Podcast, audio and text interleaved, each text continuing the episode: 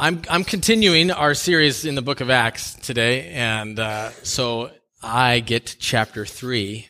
Uh, so I'm going to go right into that, and then I have a little treat for you guys afterwards. Uh, so let me read. Let me read this. Uh, the title today is "Power in the Name of Jesus."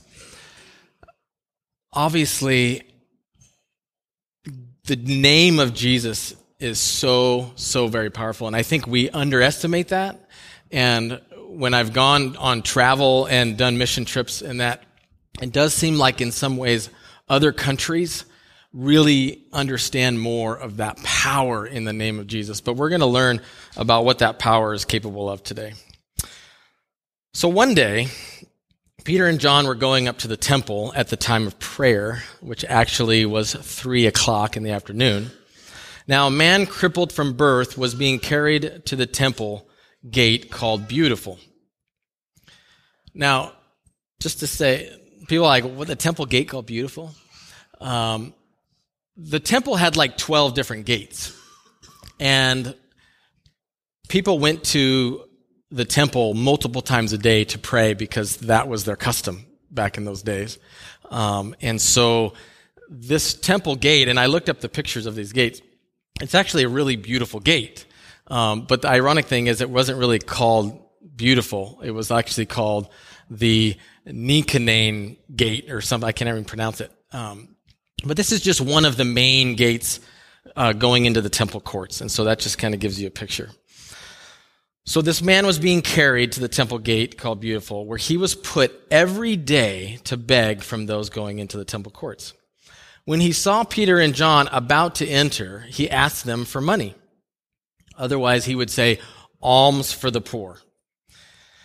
When he saw Peter and John, or P- Peter looked straight at him, as did John. Then Peter said, Look at us. So the man gave him his attention, expecting to get something from them.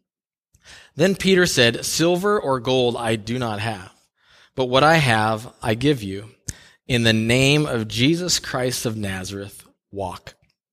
Taking him by the right hand, he helped him up, and instantly the man's feet and ankles became strong. He jumped to his feet and began to walk. Then he went with them into the temple courts, walking and jumping.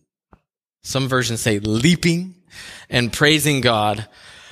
When all the people saw him walking and praising God, they recognized him as the same man who used to sit begging at the temple gate called Beautiful.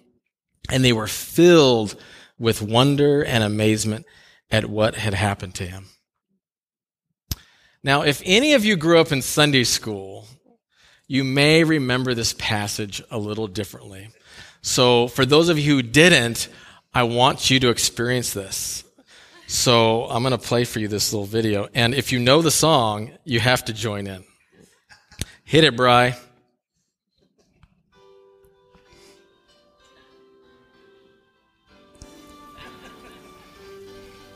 Crank it. It's right out of Scripture. And that's that is Paul. That's what Peter did say. If all I have, the such as I have give I thee, in the name of Jesus Christ of Nazareth. Fucking sleep, praise, yoo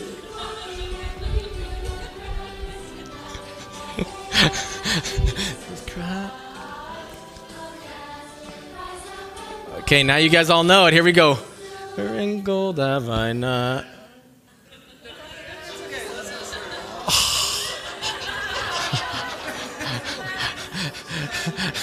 Brian wanted to hear it again.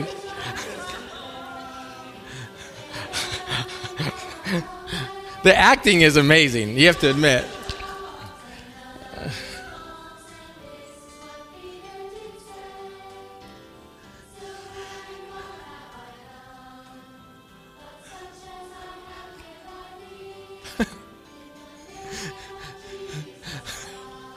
Got a death grip on his head. Walking and leave. Everybody now. Walking and leaping and praising God in the name of Jesus Christ of Nazareth. Wise up and walk. All right, you can kill it. Enough torture. How many remember that song? I was I was studying this and I go, that's all I could think of. I, that song kept going around and around in my head, and I was going around the house. Dawson was singing with me. Um, in fact, he offered he offered to play guitar and really you know sing that, but anyways, uh, so easy way to remember this passage, right? You're going to see like walking and leaping and praising. So Peter and John obviously uh, went to the temple, and ironically, uh, this is the very first miracle done by somebody other than Jesus, and so it's a big deal.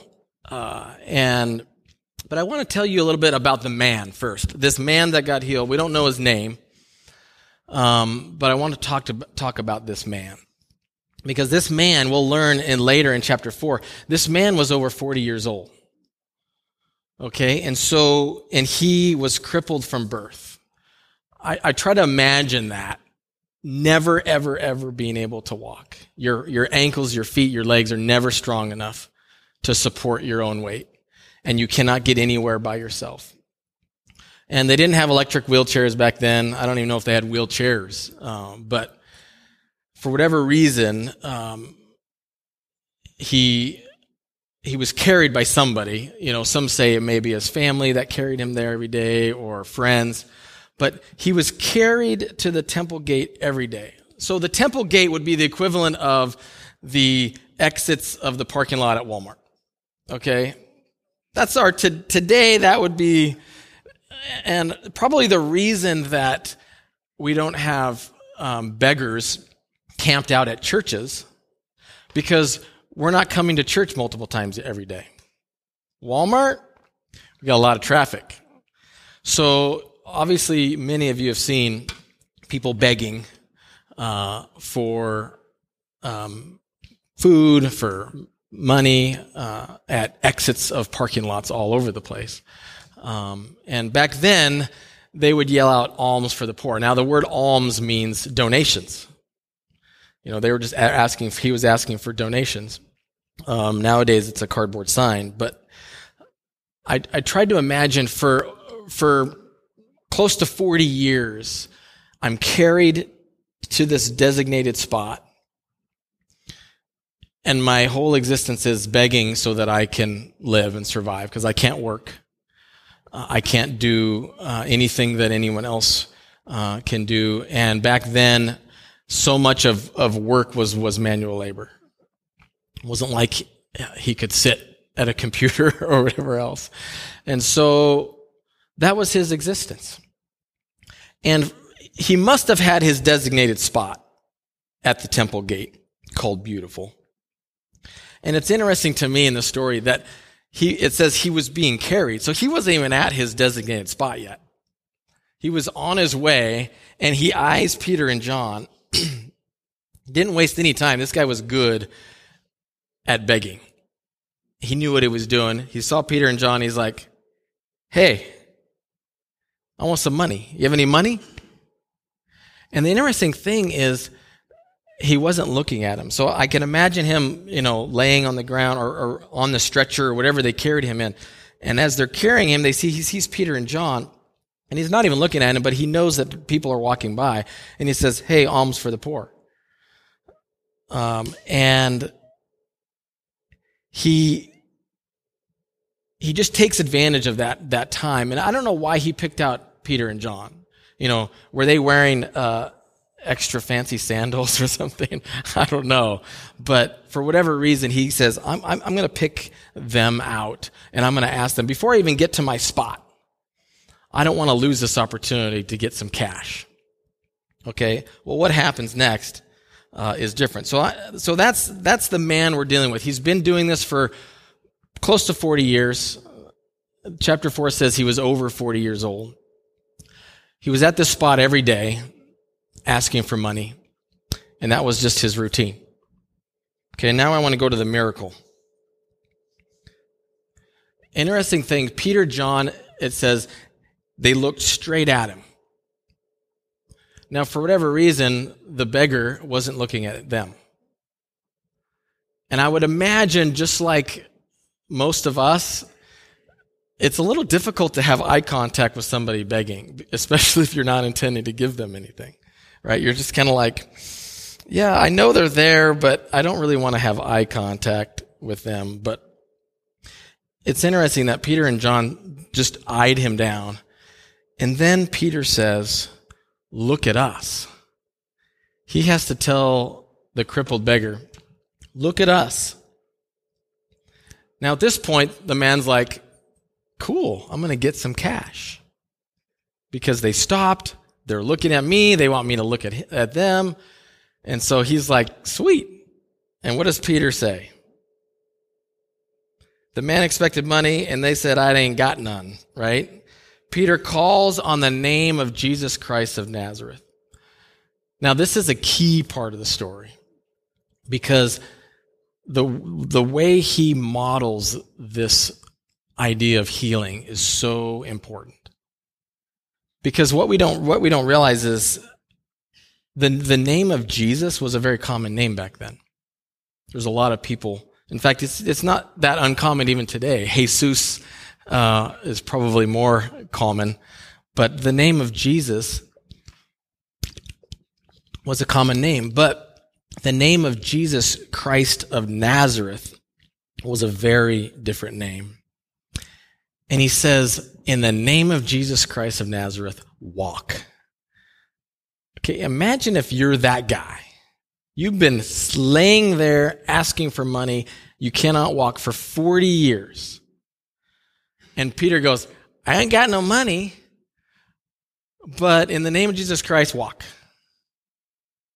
Don't you think he would look at Peter and go, Are you nuts? You have to be nuts. I've been sitting here for 40 years, and you're telling me just to walk. Now, I'm thinking that the only reason Peter can be this bold is because Peter knew Peter was hung out with Jesus quite a bit. He knew the power of that name. He knew that. He must have known. In fact, in Philippians chapter 2, 9 and 10, it says, Therefore, God exalted him, speaking of Jesus, to the highest place and gave him the name that is above every name, that at the name of Jesus, Every knee should bow and in he- on heaven and on earth and under the earth. Okay, and then in Jeremiah 10:6 it says this, "No one is like you, Lord. You are great and your name is mighty in power." Peter knew this. Peter knew that the name of Jesus Christ of Nazareth had power. And he didn't have money, he had access to the powerful name of Jesus. He must have believed Jesus also in John 14 12. It says this. And this, this always blew me away, this passage, because we always think of the life of Jesus on earth as being pretty amazing, right? He did a lot of miracles. You know, he healed people he spoke in, in a way that, that was so powerful. But in John 14, 12, this is Jesus speaking to his apostles. And he says, Very truly I tell you, whoever believes in me will do the works that I have been doing, and they will do even greater things than these, because I am going to the Father. Okay? He says, I, you're going to do greater things than me. Did you know that? He's telling us we're going to do greater things than even Jesus did when he was on earth. Now, Peter must have believed that when he said that. And it's, it's interesting to me that this is the first time that disciples have had stepped out and said, I'm going to give this a try. And he did, and it became an amazing, amazing miracle. In fact, later in Acts 19, when we get there, you will find out. I want to ruin this for you, Micah. Um, but there's stories of them taking the handkerchiefs or the aprons of Paul and going and healing people and casting out demons with that. So because it, it touched Paul and he was, was using the presence of, uh, of God and that powerful name of Jesus, they would take any kind of handkerchief or whatever from Paul and they would go around and healing with it. Now, I don't remember any story of, of them doing that with Jesus. Now, you hear a story of, of, the, of them touching the hem of Jesus' robe, right? And, and the woman gets healed. But I don't remember any story being told that they took an article of clothing from Jesus and went and healed people. So I think of that and I go, that's kind of an example what Jesus said, you will do greater things than even I did. But it's hard to comprehend because, you know, we put Jesus way up there, which is where he should be. But the coolest thing is we have access to that same mighty, powerful name of Jesus. Now, my wife Jennifer, she grew up in a home that very much believed in the powerful name of Jesus. And uh, growing up, she learned that one leg was shorter than the other.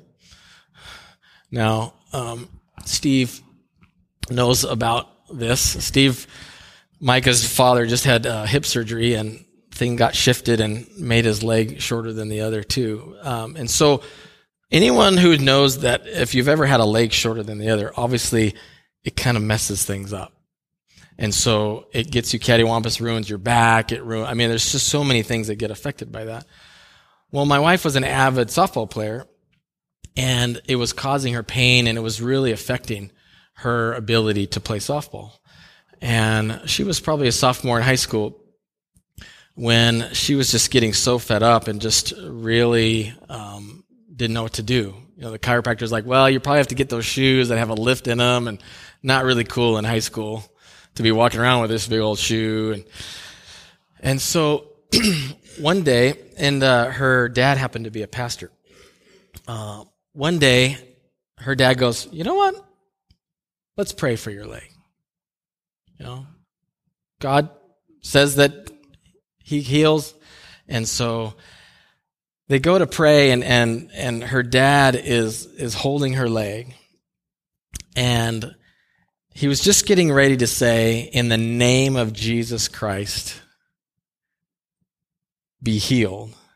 And Jen remembers the story that he barely got the name G out of his mouth. And she said she felt this pull on her leg. And it actually didn't get like warm. And it actually, she actually felt, and in fact, she, she even said to her dad, Dad, quit messing around because her dad was a pretty big jokester. And so she thought he was praying and like yanking on her leg, like, look at, look at it's growing. Watch. And it turned out he wasn't doing that. And she experienced miraculous healing that day. And her leg, she went back to the doctor, um, and they measured her, her feet and her legs were exactly the same length. Powerful name of Jesus was called upon at that moment and healing happen. And sometimes we hear these stories of, of the, the old times, the biblical times. A lot of times we'll hear stories of, of third world countries and that where this amazing miraculous healing happens. Um, but for whatever reason, we don't hear a lot of that in our Western culture. And part of it is because our healing a lot of times comes in the name of the amazing wisdom and, knowledge that we've come with Western medicine, right? So a lot of people look at that and goes, God healed me through this surgeon because God gave this surgeon the knowledge to fix me. Well, in back in biblical times or in other third world countries, they don't have that. They can't go to this like top name UW, you know, medical center, you know, surgeon to to get this work done. I was just talking to Steve about the technology even involved with hip surgeries nowadays. It's like, it's amazing what they can do. Um, but this powerful name uh, of Jesus uh, is so amazing. And they experienced it that day. This man was expecting money and he got something so much more valuable. He got healing. And it says that he, he got up and his ankles and, and feet immediately got strength. And he started walking and leaping and praising God. How does it go? I mean, I'm just imagining this guy who's been sitting there for 40 years begging, crippled. I mean, I'm sure he had shriveled up legs or whatever. It's probably pretty obvious that he was crippled. And he's jumping around, praising the Lord. Had to be quite a sight. And it says the crowd was filled with wonder and amazement. Okay? In JIV, Jake IV, they were blown away. They were just like, And they said, Isn't that the guy that's been crippled, that's by the gate beautiful? Isn't that the same guy? They saw Jesus do this not that long ago, but they never saw somebody other than Jesus do something like this. So everyone's just like, their mind is blown. There's like, this guy is walking and jumping. They can't deny the fact this isn't like smoke and mirrors. This, this is a real live miracle. So then we move to the next section called the message. Okay, the message comes in the later part of that chapter. And let me read this to you Acts chapter 3, verse 11 through 20. It says, While the man held on to Peter and John, he probably was like a little unsure of these new legs and feet he had, even though he's been jumping around. I'm not sure about that. All the people were astonished and came running to them at the place called Solomon's Colonnade, which is this, this place in, the temple that has all of these pillars. And it's like this big uh, courtyard. Peter saw this and he's like, this looks like an opportunity for a sermon. So Peter says to them, fellow Israelites, why does this surprise you? Why do you stare at us as if by our own power or godliness we made this man walk? The God of Abraham, Isaac, and Jacob, the God of our fathers, has glorified his servant Jesus. You handed him over to be killed, and you disowned him before Pilate, though he had decided to let him go. You disowned the holy and righteous one and asked that a murderer be released to you. You killed the author of life. This is kind of stinging right now. It's like, ooh. But God raised him from the dead. We are witnesses of this. By faith in the name of Jesus, this man whom you see and know was made strong. It is Jesus' name and the faith that comes through him that has completely healed him, as you all can see. Now, fellow Israelites, I know that you acted in ignorance as did your leaders, but this is how God fulfilled what he had foretold through all the prophets, saying that this Messiah would suffer. Then he gives an altar call. Repent then, turn to God so that your sins may be wiped out. And I love this part that times of refreshing may come from the Lord, and that he may send the Messiah who has been appointed to you, even Jesus. I love how he says, Why are you surprised? Why are you staring at us? Stop staring. Didn't your mom ever tell you not to stare? They're staring at him, going, what the heck just happened? But I love how he, he, you know, Paul, Peter, and John could have said, Yeah, we're all that. Check us out. We just healed this guy.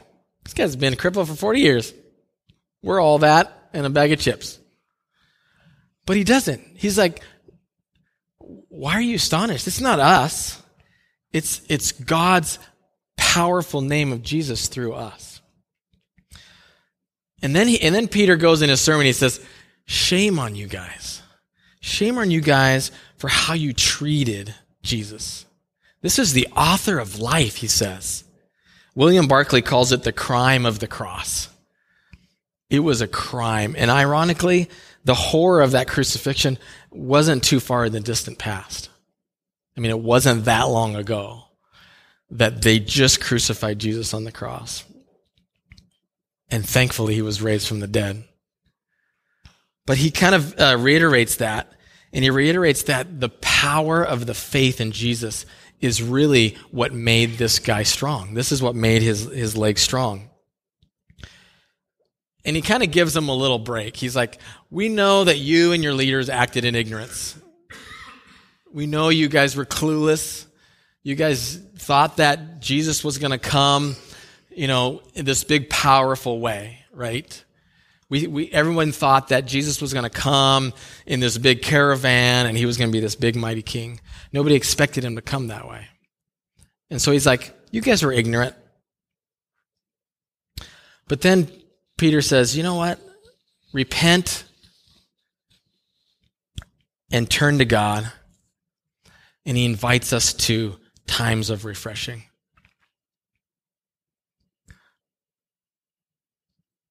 There is such benefit from us turning to God. And I go back through this story and I think, who is the man in this story? The man is us.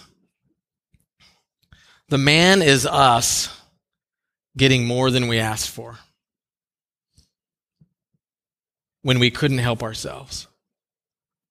Isn't that what's happened with us? If we're that man, we're, we're, we're begging for money, but we just got healed. That's us. We, we can't even imagine what we have in Christ when it's so far beyond what we deserve.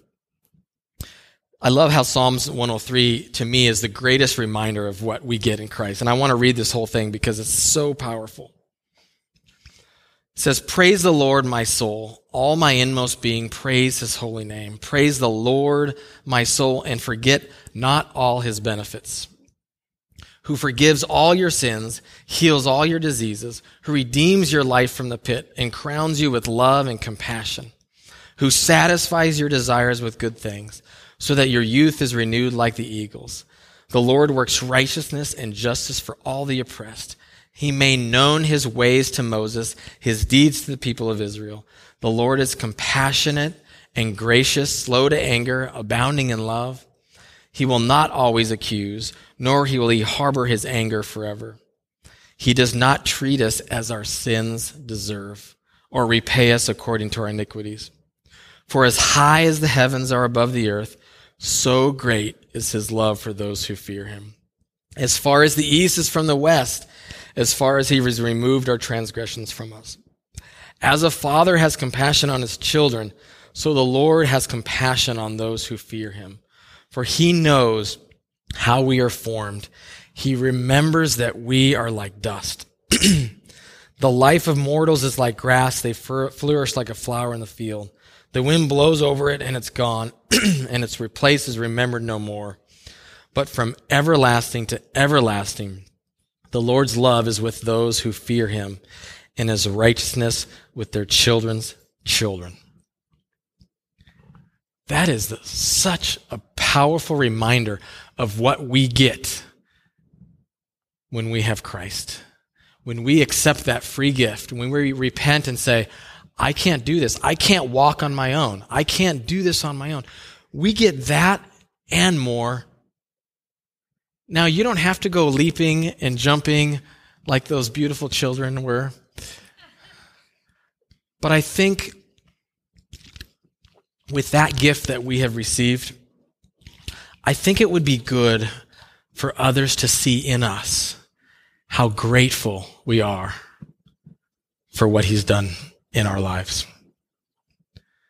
Now, the miracle in this story, the miracle is in the power of his name. That's the miracle.